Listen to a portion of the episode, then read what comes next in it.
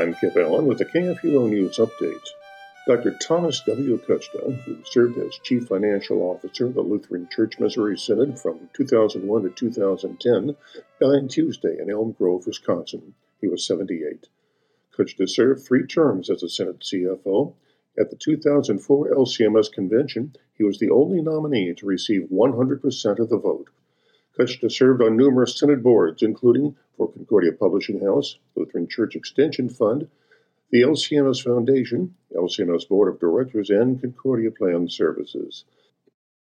A draft report from an advisory body to the U.S. State Department on human rights says that religious freedom is foremost among human rights. The commission was established last July by Secretary of State Mike Pompeo, who announced that Mary Ann Glendon, former U.S. Ambassador to the Holy See, would lead it. Pompeo explained the need for the commission yesterday, noting that an increase in the number of recognized human rights presents risks of collision between rights claims, as well as risks of trivializing core American values.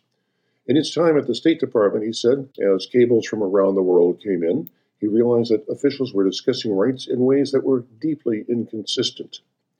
On Wednesday, three churches sued California Governor Gavin Newsom for singling out houses of worship in his latest coronavirus restrictions.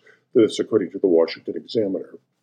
The churches, Calvary Chapel in Ukiah, Calvary Chapel Fort Bragg, and River of Life Church, said that California leaders unfairly targeting them by allowing massive protests to continue while heavily restricting religious worship.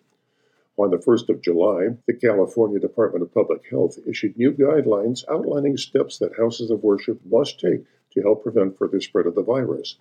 One of those measures prohibits singing, even when people are social distancing and wearing masks. The state also limits indoor religious attendance to 25% of a building capacity or a maximum of 100 attendees, whichever is lower. According to the lawsuit, the churches could face fines, imprisonment, or both if they violate that mandate.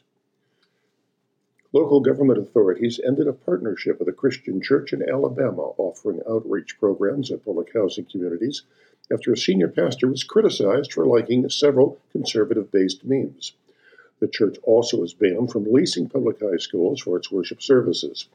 According to a report by AL.com, Senior Pastor Chris Hodges was first denounced by a high school English teacher, Jasmine Faith Clisby, who pointed out on Facebook that Hodges, founder of the Church of the Highlands, repeatedly liked social media posts by Charlie Kirk.